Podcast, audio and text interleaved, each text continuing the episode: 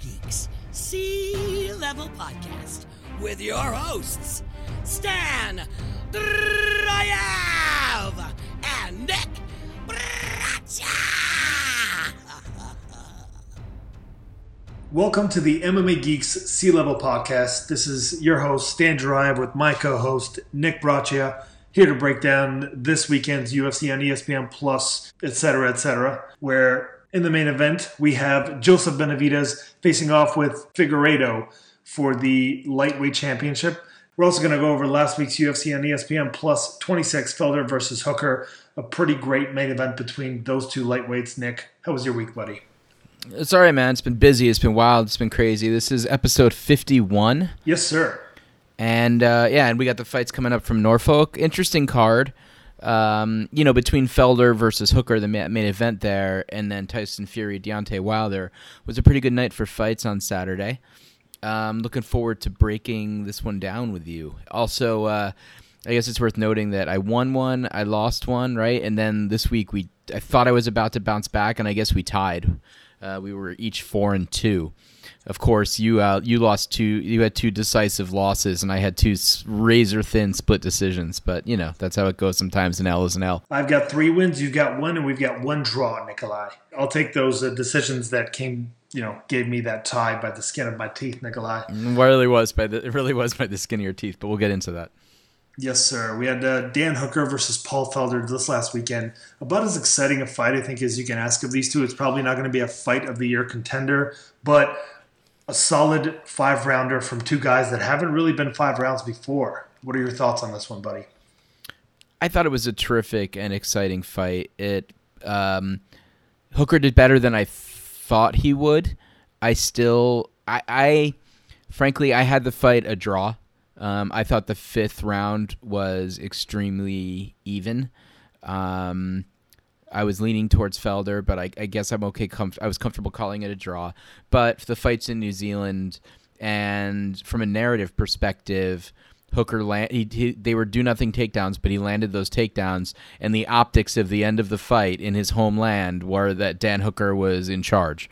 So I don't really I don't really have beef with the decision. The majority of online judges as as aggregated on MMADecisions.com uh, selected Felder the winner, but you know I don't really have a I don't really have a problem with it. It was a th- it was a real thriller of a fight with Hooker using um, his movement and his length, and Felder taking a little while to get started, uh, maybe a little longer than he wanted to. But once he bit down on the mouthpiece and and uh, found his range towards the middle of the second round, you know there were about seven and a half minutes of the fight where he really took over.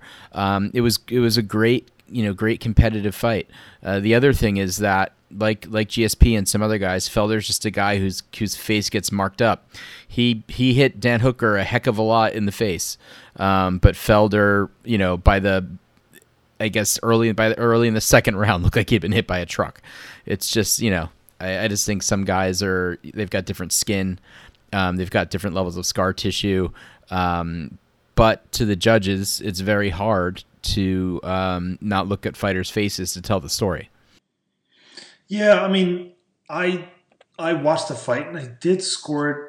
Like I, honestly had trouble scoring it live. I probably gave the ever so slightest edge to Hooker because I assumed that he won the first two rounds and the last round.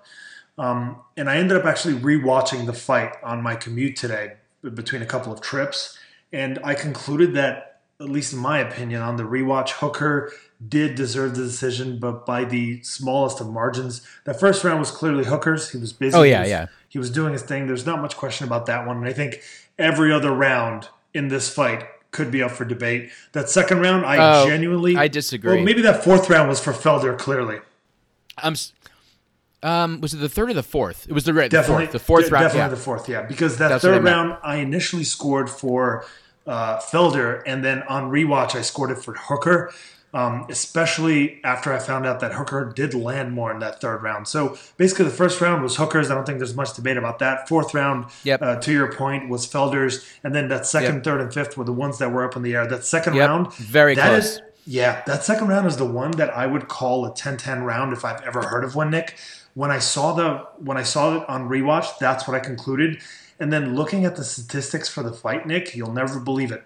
They each landed exactly 26 strikes in that second round. That's how close it was. So I have no problem giving that second round to Felder. So let's say first round Hooker, second round Felder.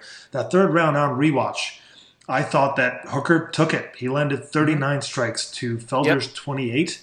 And and so that puts Hooker in the driver's seat at the end of three rounds. Felder came back roaring in that fourth round, landed 10 more strikes than did uh, Hooker. And then in that fifth round, Nick, in an extremely close round on the feet, right, where maybe uh, Hooker landed two or three more strikes, according to the stats at least, but it looked extremely even on the feet. Hooker took him down successfully, kept him down for a bit of time, and even passed and, and got a dominant position at one point. I think I agree that if one guy outstrikes the other and lands more damage and he gets taken down and controls for a bit and then gets back up, it's not a big deal. But when the fight is extremely close and yep. one guy gets a takedown and gets dominant position, I think you've got to give it to him. So for that reason, I'm edging toward Hooker, but I have no problem with the argument going it the other way. It was just so close. My only argument for Felder in the fifth is that he had a lot more steam on his shots. I can see that. Hooker, That's fair. Yeah. Uh, Hooker Hooker's Hooker's shots did not have much on them after the third round. They really didn't.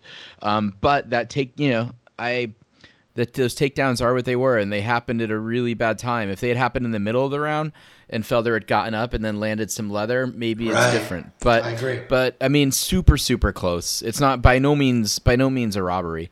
I agree. See, like, here's the thing about a robbery. Like, we, we always say this, and I've gotten into the habit of saying it too about most decisions that people disagree with, it's not a robbery. I mean, a robbery would need to be if like you manhandled me for three rounds and the judges give it to me, right? That's a robbery. That's extremely rare. It almost never happens. This fight definitely not a robbery. Um, I just think a, a, a fight in which most people think one person won, even if it's by a close margin, if that's not a robbery, maybe nothing is. Um, this fight could, I think you could easily make the argument of going either way. I think you can make a compelling argument for either I guy agree. winning. Um, whereas the Jones Reyes fight, I at least on watching it, uh, and I haven't rewatched that one. I thought that it was fairly clear that the first three rounds went to one guy, but the other guy did fairly well in the last minute or so of rounds two and three. But that's neither here nor there. Yeah, a really good main event by these guys, and it's a shame to hear talk about Felder possibly retiring after this one. I assume it was just kind of emotion after the fight. I don't think it's a shame at all. I mean, what is he? Thirty four. Yeah, he's in his mid thirties. Great fighter, very smart guy. Seems like he still has his scruples about him. He's a terrific commentator, and he wants to see his kid more. The fact of the matter is, he's not gonna he's not gonna beat Khabib Nurmagomedov. He's just no. not. He doesn't have the style or the ability. He's you know on the he's a he's a top I mean, you could say that he, I, I, would say that he's kind of tied for a top five fighter. I've got no problem seeing him on the outskirts of, of the top five, and he's a fan favorite. He's tremendous to watch. He's been around, I don't know, what, five or six years now. And it's not, you know, it's not like he's going to get a red panty night. So it's all, it's his decision what he wants to do with his life and what he wants to sacrifice. And the fact of the matter is, he's a really great commentator. And if he's got a job with the UFC, making a salary, traveling around the world, um, and gets to hang out with his daughter more without doing training camps. That sounds like a, a win-win. Not not too many guys, um, you know, get to go thirty and zero oh and and wear the gold and command, you know, multi-million dollar paydays. No, you're right, and I guess really it's more for selfish reasons. Can he make a good living being a commentator for the UFC? Absolutely, he's well liked by UFC brass. He's well liked by his colleagues, and he's well liked by his fellow fighters. And I think maybe that might be a little bit of a factor in why most of the media scored it for him, much more so than for Hooker. Again, a close fight. You would think that it would be pretty close to even. Um, but I do think that Felder is is pretty well tied to to the media, to, to, to the UFC bosses, to all of those people, and so it makes sense that a lot of folks would be rooting for him. He's a really nice guy. He's an exciting fighter, and let me tell you something, something Nick. He used to be a fairly slow fighter. He used to have trouble cutting weight he looked like a different person in this one. He looked way faster than he ever has before. His conditioning was on point. He said his weight cut was the best that it ever has been. So it's a, it would be a shame to see a talent like that go by the wayside. I think if we start talking about guys that have no shot against Khabib retiring, then there will probably be three people in the division left. But you're right. He's 35 years old. He's got a career kind of lined up that he's ready for. That that he's firing on all Yeah. cylinders on. So nothing wrong with that. But it would be a shame to see such a talented guy hang up those gloves uh, prematurely. It is, yeah, I guess so. I mean, I would also say I don't see him beating Tony Ferguson or Conor McGregor either. Um, Not, not likely. uh, Although this version of him against McGregor, it's possible. The guy doesn't get hurt easily. Like he's got an exceptional chin, and He so does. Uh, I can certainly see him taking the left hand for about four minutes if he needs to, worst case, and then taking over the fight after that. It's possible. Conor's not uh, untouchable after that first five minute mark. um, still, really, really exciting fight. Made made the card. The rest of the card, um, I don't know. Some of it was kind of depressing. Let's run through it. I do, I do quickly, Nick. Uh, Oh, just yeah, re- go ahead. Real quick, uh, the matchmaking. If, Oh, Gaethje. If Felder Love does, uh, and that's for Hooker.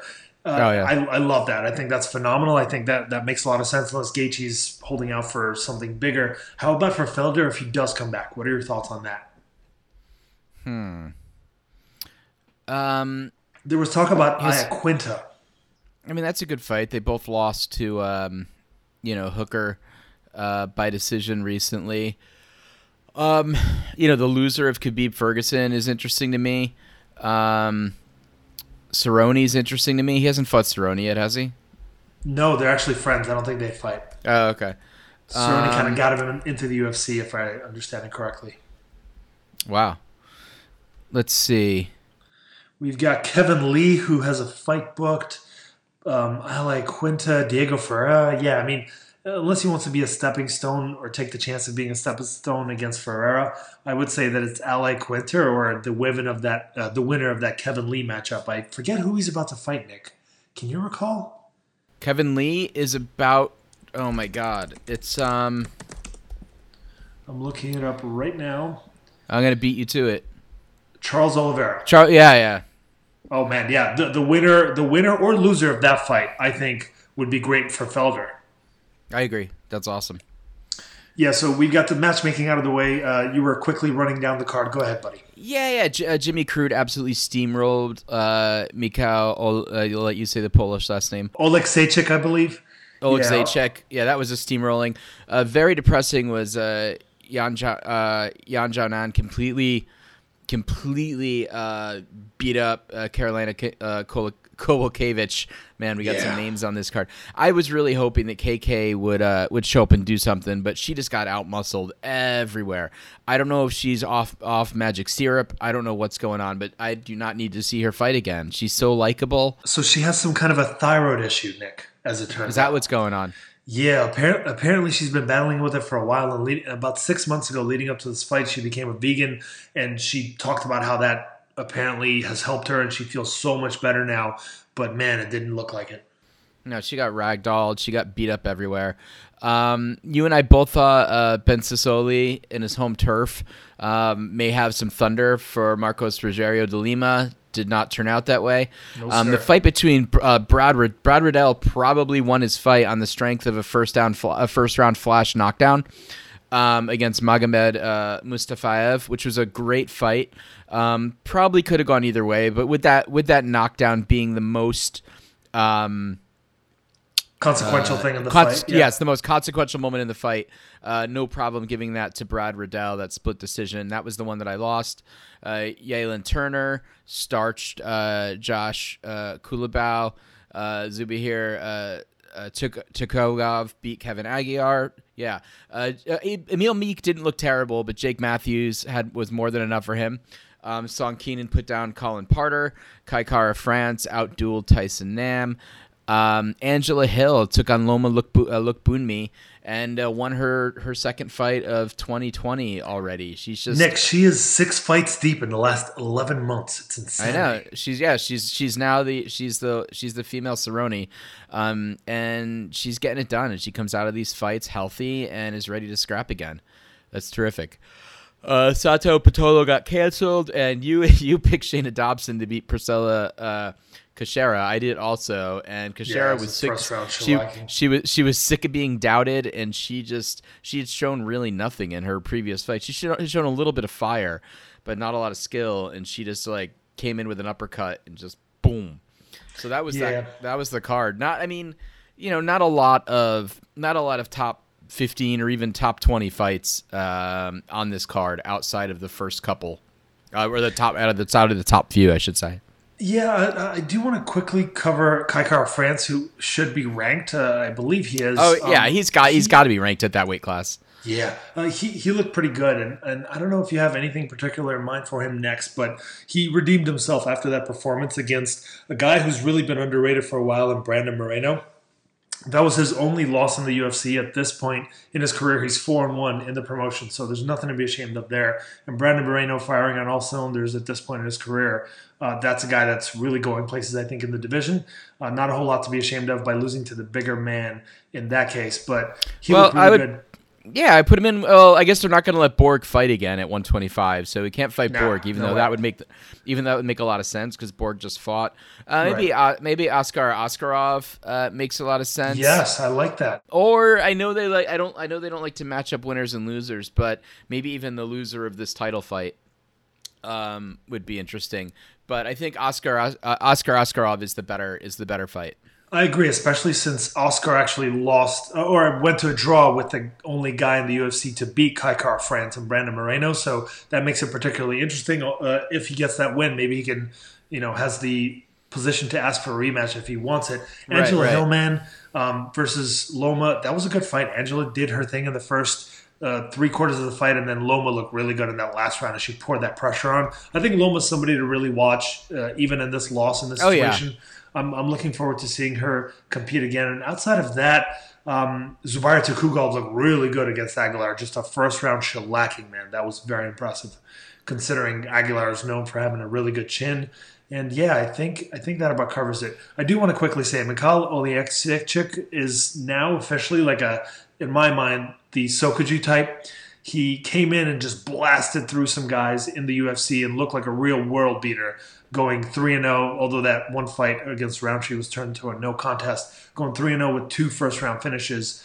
And then, man, he just faced the biggest, most athletic light heavyweights that he's faced thus far. And it showed us that one, his ground game is definitely lacking off his back. And two, the man needs to move down to 185 where he's not fighting 6'4, 225 235 yeah. pound monsters. I wouldn't even say Sokoudjou. I'd say that's some Houston Alexander shit off of his back. um, yeah, I mean, it, it's also it is also against like skilled guys. Crute is right. really respected on the ground. I think he's a brown belt, if not a black belt, and uh, it's not like it's not well, like Thiago. Remember, Thiago Silva. Thiago Silva was the guy that exposed Houston Alexander on the ground was it? Yeah, that's right. Back in the day, it was the ground and pound knockout finish. I remember that. Good times, Nikolai. So that'll do it for this card, Nikolai. We've got UFC on ESPN Plus 27 to break down, where Benavidez squares off with Figueiredo. We're going to get into our draft picks next.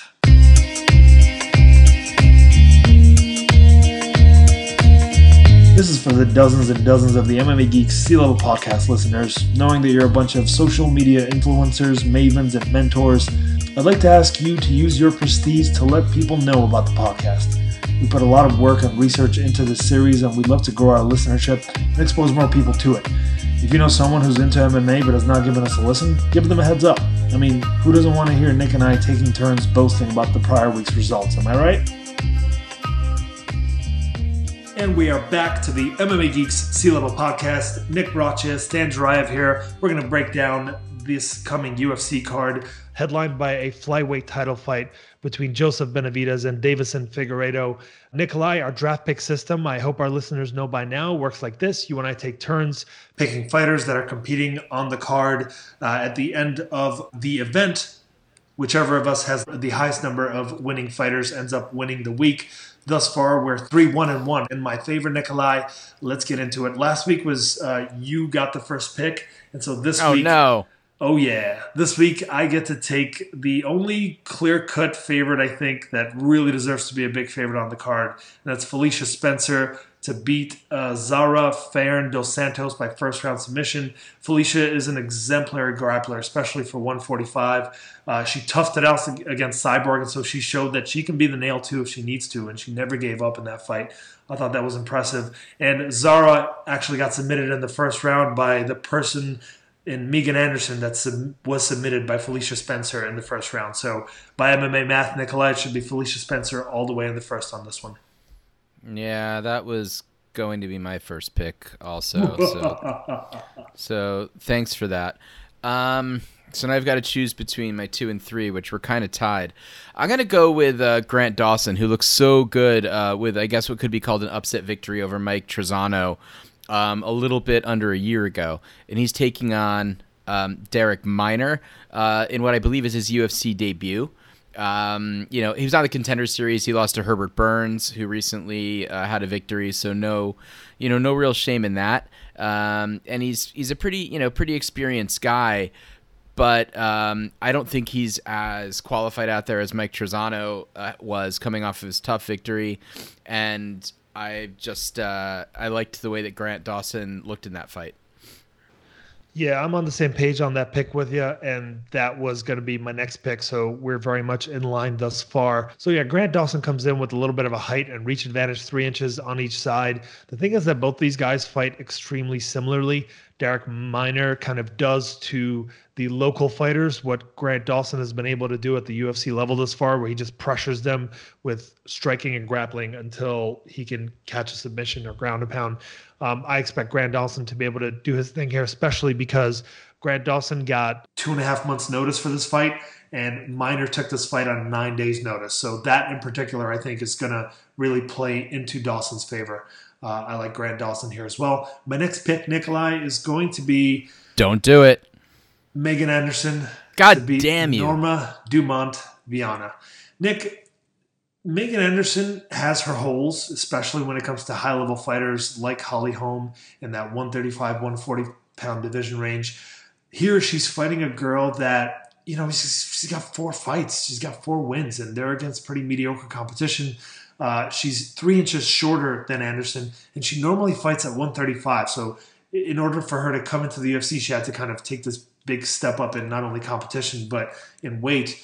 Uh, I like Megan Anderson as the much bigger fighter here to piece her up standing. Now, her opponent in this case, uh, Norma, is on the grappling scene. She's competing all the time. It's still against pretty low level opposition, so I guess there's a chance that she can exploit Megan's somewhat questionable ground game. But Megan's been working on it. She's been looking better, and I like the fact that she trains with that Glory MMA and fitness team with James Krause and the crew. So I like Megan Anderson to pick up a finish here. Yeah, that was my next pick. We were we're all lined up so far on our one, two, and three. Uh, let's see if our fourth picks are lined up. I've got Ismail Naurdiev uh, taking on Sean Brady. The odds are pretty close here, but what Naurdiev showed in his, um, you know, in his victories over Michel uh, Michel Prazeres and uh, Sihar Bad- uh, man, the names today. Sihar Bahadur Zazura um, you know, and then he had that he had that really lopsided loss against Chance Rencountre, but I don't think Sean Brady is a Chance Rencountre, and I just I really like the way that this twenty the twenty three year old Austrian Wonder Boy um, looks. I think he's got a huge upside, and I actually think the odds here are closer than they should be. What do you think? Yeah, I'm on the same page as far as the pick, but I'm not entirely sure what to make of Sean Brady yet. Like I haven't really seen any holes in the guy, and he has gotten takedowns throughout his MMA career before coming into the UFC and squaring off with longtime veteran Court, Court McGee. Uh, yeah, he he was able to outstrike Court McGee. Man, he Court McGee's generally a pressure fighter with high output.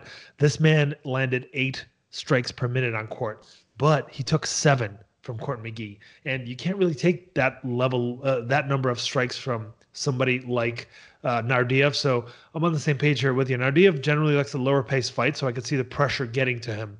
Generally, when you're fighting a taller opponent, Nick, what you want to do is close the distance and pressure.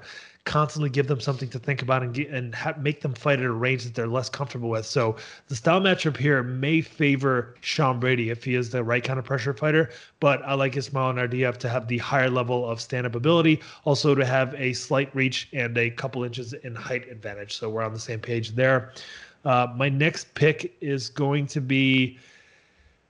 It's between a couple of fights here. I'm going to go with Luis Pena to beat Alexander Munoz. Yep, I had that also, but not next. I had that down a little bit. Yeah, Luis Pena is really big for the division. Um, he comes in here, I think, at 6'3 at 155 pounds. He had a bit of a stint there at 145, couldn't make weight really, so they had to send him back up to this division. Steve Garcia is actually a really talented guy. He's a pressure fighter, has serious power in his hands, very confident striker, and he's six feet tall. He's not exactly much shorter than uh, Pena with a one inch reach disadvantage. The thing is that Steve Garcia used to fight at 135, and then he had to move up to 145 because he missed that weight once, right? and now he's taking this fight on short notice at 155. So I expect Pena to have quite a bit of a size advantage, and that is on top of the fact that uh, Garcia is taking this fight, Nick, on five days' notice. He's yeah. actually he's actually kind of a long time mainstay of the uh, of the Greg Jackson Winkeljohn team. So I expect that he gets more attention than the average guy that's just passing through. And again, he's he's a solid fighter. I just feel like this is a bad first fight for him in the promotion. So I like Pena to pick up a decision win. After this, I'm gonna go. Uh, I'm with you on that. I had the exact same pick with Violent Bob Ross.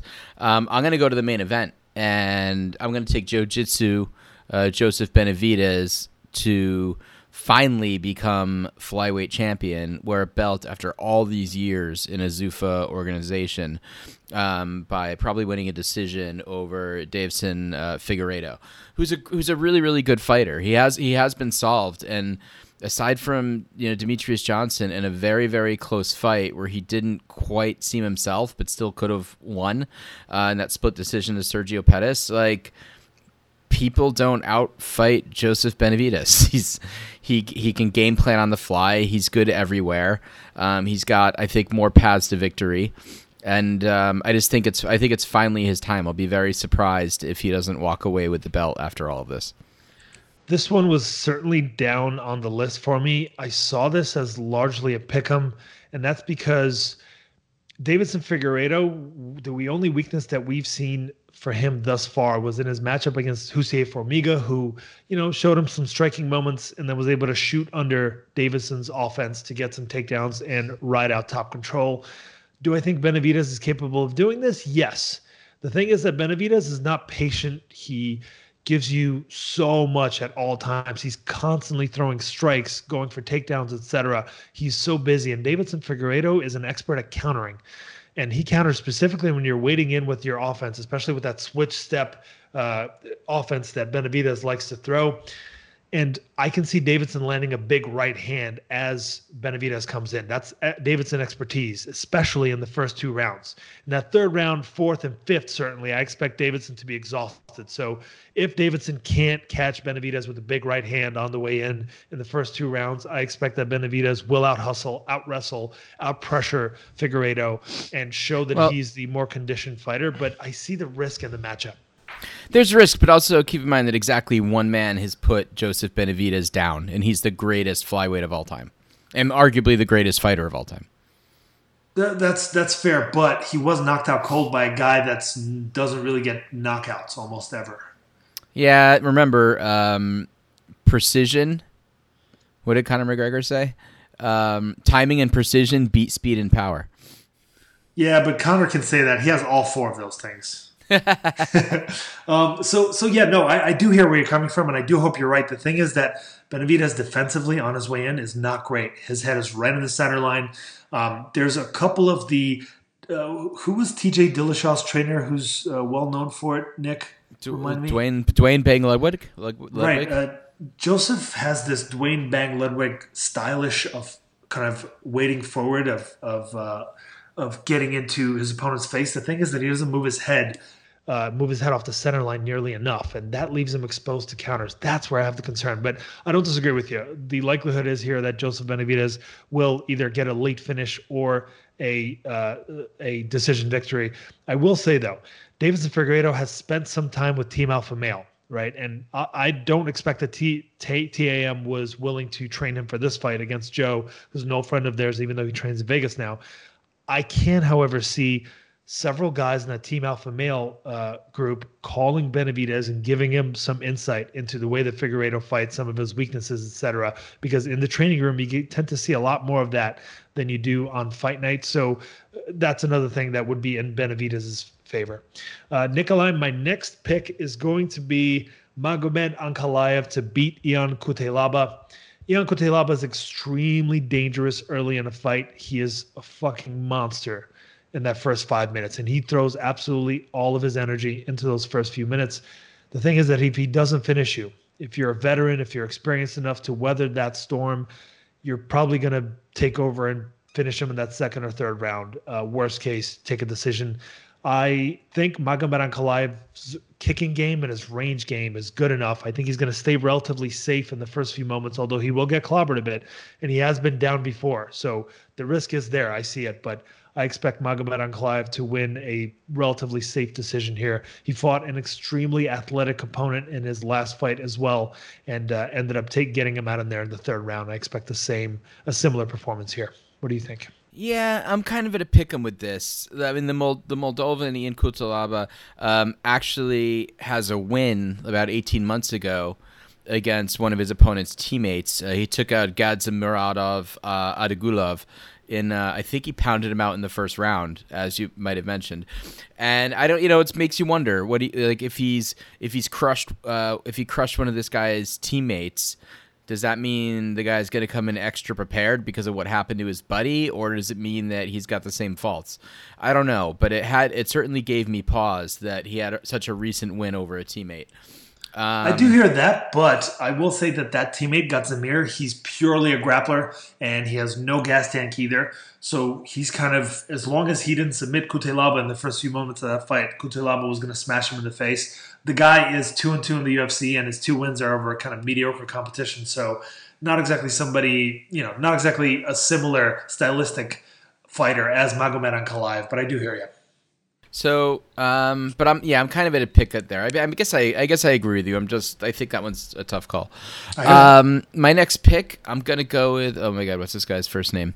I'm gonna go with Sergey Spivak over Marcin Tybura. Uh, I'm done picking Tybura after being impressed with his, his toughness um, over a, a few fights. I no longer trust him, and and Spivak looked uh, looked if I recall looked um, surprisingly good um, in his last fight. He had a he had a, a round two arm choke. Uh, arm triangle choke against Tai Tuivasa. Yes, he lost to Walt Harris in 50 seconds, but what we didn't know at that time um, was that Walt Harris has turned into um, you know, a total wrecking machine. He beat uh, in 12 seconds Alexei Oleinik um, shortly thereafter. So I don't really, uh, I don't I don't we know how tough Oleinik is, right? Especially the way we just saw him fight. Um, I don't think losing that match uh, speaks to Spivak's um, ability or, or, toughness, and I think he's um, I think he's a t- I think he's a very tough out for Tybura, who's lost four of five. His only win coming to Stefan Struve, who how you feel about you know Stefan Struve still fighting is uh, might say a lot about your character. Yeah, I hear that. Um, I agree. He's one of four in his last five. He hasn't been looking good, but those losses have been to very skilled opponents: Augusto Sakai, Shamil Abdurakhimov, Derrick Lewis, Fabricio Werdum. These are guys with serious talents, guys with serious strengths.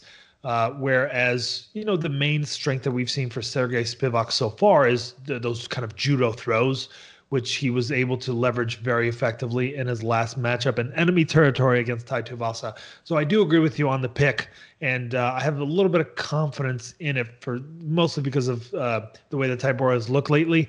Uh, so we're on the same page. That was going to be my next pick as well, Nikolai. My next one is going to be Jordan Griffin. I believe this is my fifth pick of the night, Nick. I I like TJ Brown. I think he's very skilled on the ground. He is fairly dynamic overall, honestly. His his striking is pretty good skill wise. The problem with him is that he doesn't have a very good chin, like at all.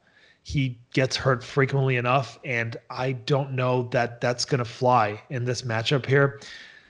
the The thing about him is that he actually trains very closely with Bryce Mitchell. TJ Brown does.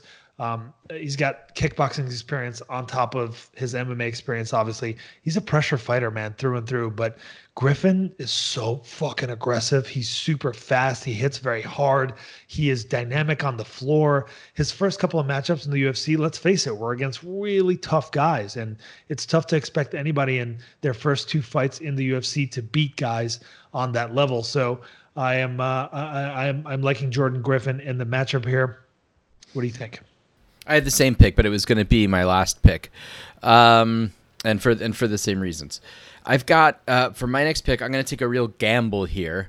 Um, you know, we heard a lot about English prospect Tom Breese for for several years, and he's dropped out of a number of fights uh, because of anxiety issues. But he seems really talented. He did well in BAMMA. Um, I believe he had a, a pretty solid uh, knockout about a year, year and a half ago against Dan Kelly. He has lost a split, you know, split decision, but he's a, uh, you know, he's a talented, uh, he's a talented guy. Six three, um, you know, pretty big dude, even at, at 185, and I think that he should. He's got the ability to win this fight. My fear in picking him, honestly, is that he doesn't show up or he drops out, and I'm down a pick. Yeah, I, I don't blame you for having those concerns. Uh, he's got some issues with anxiety. I think he had to pull out of a fight literally like the day of once because of anxiety, and he's had injuries since then. So, a lot of stuff for Tom Breese to deal with. But he's a talented, fast, tall guy for the division, and Brendan Allen has looked pretty talented thus far. I mean, overall, too. He's 13 and 3 in his career. One to know in the UFC against the guy who's had a pretty successful UFC career thus far in uh, Kevin Holland. He got a second round submission over the guy who honestly had very close competitive decisions with everyone else that he fought in the promotion. So he looked good, man. I, I, can see his ground game coming through here against a Tom Breese who's kind of got that deer in the headlights thing going. But Tom Breese does train with a really solid team with TriStar and Firas Zahabi and that crew, at least as far as the last time I checked. His entire social media game, Nick, is gone. Like you can't, there's no Facebook, there's no Instagram, there's nothing for Tom Breese anymore, which also kind of concerns me. So I'm glad you made this pick. And this was literally the last pick on the list for me, just because it's hard to be sure on the guy, but I do agree with the pick very, very tentatively. Uh, my next one, Nick, I'm, I mean, we're down to two like real pickums here. Um, my next one is going to be Aalon Cruz to beat Spike Carlyle. Cruz is significantly bigger. I mean, he's got it's something like five seven to six feet uh, yep. of a size difference here. On top of that, Cruz does a really good job of keeping the range. These guys' record are very similar: eight and one for Carlyle and eight and two for Aalon Cruz. I like Cruz's performance on uh, Dana White's Contender Series, but I do like that Carlyle is just a gritty, move forward pressure fighter. He can finish you on the feet with some crazy spinning shit. He can finish you on the ground with ground and pound, but he's done that largely to lower level of competition than Aalon Cruz has beaten thus far. And uh, one more thing about Spike, he trains at King's MMA, which for Southpaws is about as good as it gets. And he does spend quite a bit of time in the Southpaw stance. Uh, I like the taller Cruz here to keep him at a distance, piece him up at range, and possibly take a decision here. Uh, I agree. I agree. I had I had that same pick, and I was I was going to do that next, but instead, because it's gone, I'm down to one pick. I'm going to take um, Gabriel Silva over uh, over Kyler Phillips. Um, I just think that like Silva coming off going of going the distance with Ray Borg, um, and having you know some UFC experience, it, it counts for a little bit more than what Kyler Phillips is bringing to the table. He's coming off of a win at, at LFA, um, and then two losses before that. One an exhibition fight on the Ultimate Fighter um, after that after season 27, and then to the eventual winner, Brad to Brad Katona, yeah, and then a uh, a loss to a guy named uh, to Victor Henry um, at a at a CX a CXF event. So I'm just like, you know, you've been through three rounds with with Ray Borg in the cage, and now you're fighting in Norfolk. Uh, you know, and you're slightly favored. It just feels like from a, a psych from a psychological position, um, you know, Phillips would have to show Silva an awful lot that he didn't experience going the distance with Borg. Um, I think that's going to count for something, and I've got him as my choice. Yeah, we. This is actually the first time I think in a long time that you and I had every single pick down the middle exactly the same. Very unusual for us. I agree on Gabriel Silva. Uh, he's Erick Silva's brother. Trains with a pretty decent team in Brazil. I think it's uh, Team Nogueira actually. I didn't know that. Didn't know that it was his brother. Huh. Yeah, that's right. I mean, which I don't know if heart is a genetic thing a lack of heart, but if it is, then uh, Silva may be in trouble. Kyler Phillips is actually a pretty skilled guy. Um, it looks like the more dynamic, more athletic opponents are what give him trouble. Um, I could see it going either way, but I did also give the slight edge to Gabriel Silva, who had a somewhat, who had a pretty, competitive first seven or so minutes against uh, Ray Borg, who's ranked at 135, and and for good reason. So on the same page in that one, Nick. I'm quickly gonna run down our picks for the listeners. Uh, my first pick was uh, Felicia Spencer. My second pick, Megan Anderson. Third, I took Luis Pena. Fourth, Magomed Ankalaev. And fifth, I had Jordan Griffin. And my final pick was Aalon Cruz. Nick, your picks were uh, Grant Dawson first, Ismail Naurdiev as your second pick. You picked Joseph Benavidez third, Sergei Spivak fourth. Number five was Tom Breese, and six was Gabriel Silva. Nick, I like that my bottom three picks you picked, and I got five of my top six. So I, well, like you had, you had you had you had first pick, man. That's how it goes. Like, we'll see. We'll see what happens. Yeah, yes, sir. Very curious how it turns out. I, I look forward. You know what, Nick? Even if I look forward to congratulating you with the win, man. It'll. Hey, well, you had all to... this. You well, you had all the same picks as me, so it's it's kind of you know. Well, well, it's true, but I do think prioritizing uh, the the picks and like we essentially pick them in the order that we're more sure of, right? So that prioritization is really what separates the men from the boys in this competition. I think. Yeah, yeah, it's like I'm going to uh, prioritize a, a, front a front kick to your face. Nick, I'm six foot four, and you're like five six. Uh, I soaking five, wet, five eight and a half, and uh, I have a stool. Fair enough. Fair enough. I, you know what, Nick? My defense is overall pretty good, but I, I, can see you sneaking one on me, especially if I'm like walking down uh, Midtown and you just like surprise me out of nowhere. I can see it working. It's possible. I'm like, I'm like, wait, Stan, stay there while I get this stool ready. yes, I can see that. Maybe if I'm looking down at my phone and I'm approaching you standing on a stool, Nick, this can work. Yeah. All right. Um, you got You got a break. Yeah, you got. And then we'll talk about uh, how you want to talk people out of their money. Okay. That's right. That is exactly right, Nick. The bookies can thank me later. We'll be back.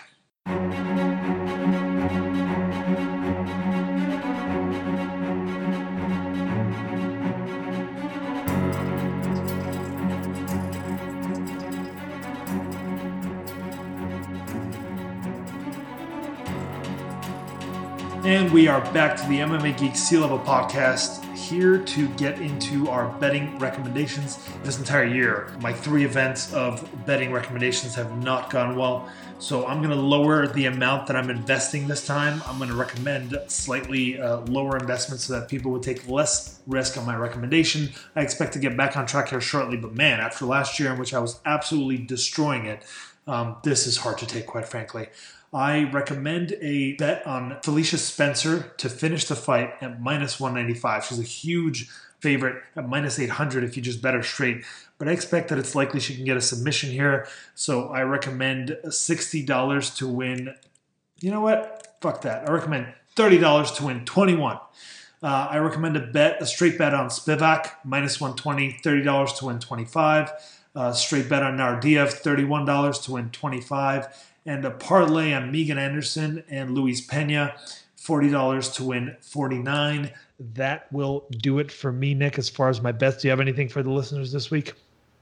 Uh, no, I mean, if I really, really was going to say something, I would go with a parlay, uh, Benavidez Naurdiev parlay.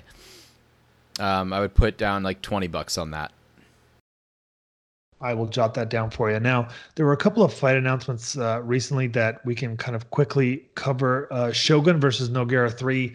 Um, it it's not like super exciting to see the third installment of this fight, but I recommend to all the listeners out there who have Fight Pass, who have you know a, a internet access and can Google the damn fight to watch Shogun versus Nogueira one. That was my single favorite fight for the first many years of my MMA fandom that tournament that Shogun ended up winning was the reason that Shogun became my favorite fighter when I was, you know, kind of an MMA neophyte uh, as far as being a fan is concerned, probably before I ever started training.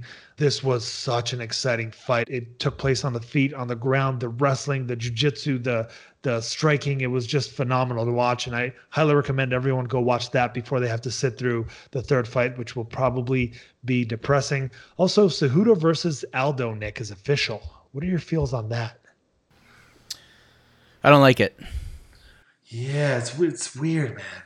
135 is busy. 135's got a lot of guys um, with incredible skills, and Aldo's fought there once and lost. He fought a he fought a really exciting fight, Um, you know, but he didn't. He didn't win. So, um, look, I'm looking at the 135 rankings. Let's just see who should have gotten that shot. I mean, I guess it can't be just fought for the title and got uh, got stomped, right? Yeah. Um, um, it's it's it is. I mean, uh, has you know beat Aldo since, and I mean Yan. Know, this weird like, situation is happening now. I guess Yan for who? For the for the I mean or next no up? for um, no I'm, no I'm thinking of who instead of Aldo should get a title shot. Oh uh, uh, yeah, I mean yeah, Moraes did just lose to the actual champion. That's a good point. Yeah, it couldn't really be him. Let me look at the rankings. I mean, Yan and yeah, there's Yan, there's Sterling, there's Sandhagen who missed out on that Edgar fight. I mean, there isn't any super clear cut guy. They all feel like they're one fight away. So I mean, maybe maybe there's no harm in it. I guess. Yeah, I'm not seeing. I mean, Pedro Munhoz is on a bit of a streak. He's been looking really good for a while now. But yeah, outside of that, you're right. Like Aljamain Sterling, quite frankly, should be a contender at this point. He's coming off of a couple. of Oh, he he is. It's just the question is, does he have the signature win, or um, you know, is Jimmy Rivera is a fight against? Uh, well, he he beat Munhoz, right? He beat yeah he beat Munhoz and he beat Rivera.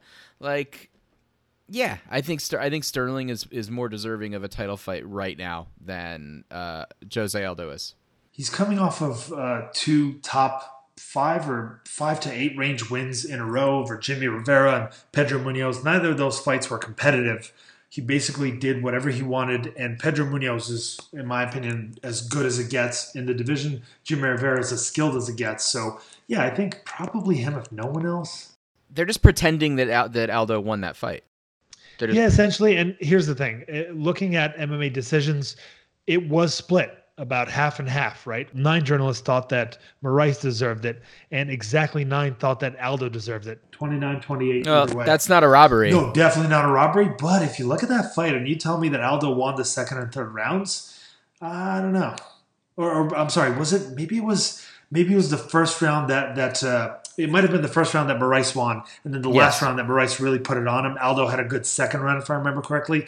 But yeah, like just because Aldo did well in the second round and everybody expected him to get plastered for some reason, you know, lowering that bar goes a long way. It's the same in politics, right? You lower the bar, you you uh, pronounce that your candidate is only supposed to place in the top five, and he or she places in the top three. Suddenly, it's a huge accomplishment. It was maybe that that having a bit of an effect here. Also, I think it was a negotiation between Dana White and Henry Cejudo, who is an entertaining champion, if nothing else, and demands very specific kinds of matchups, matchups that will garner interest, that'll uh, line his pockets, and I respect that. I guess it's it's not that different from G from uh, it's not that different from Bisping Henderson, to be honest.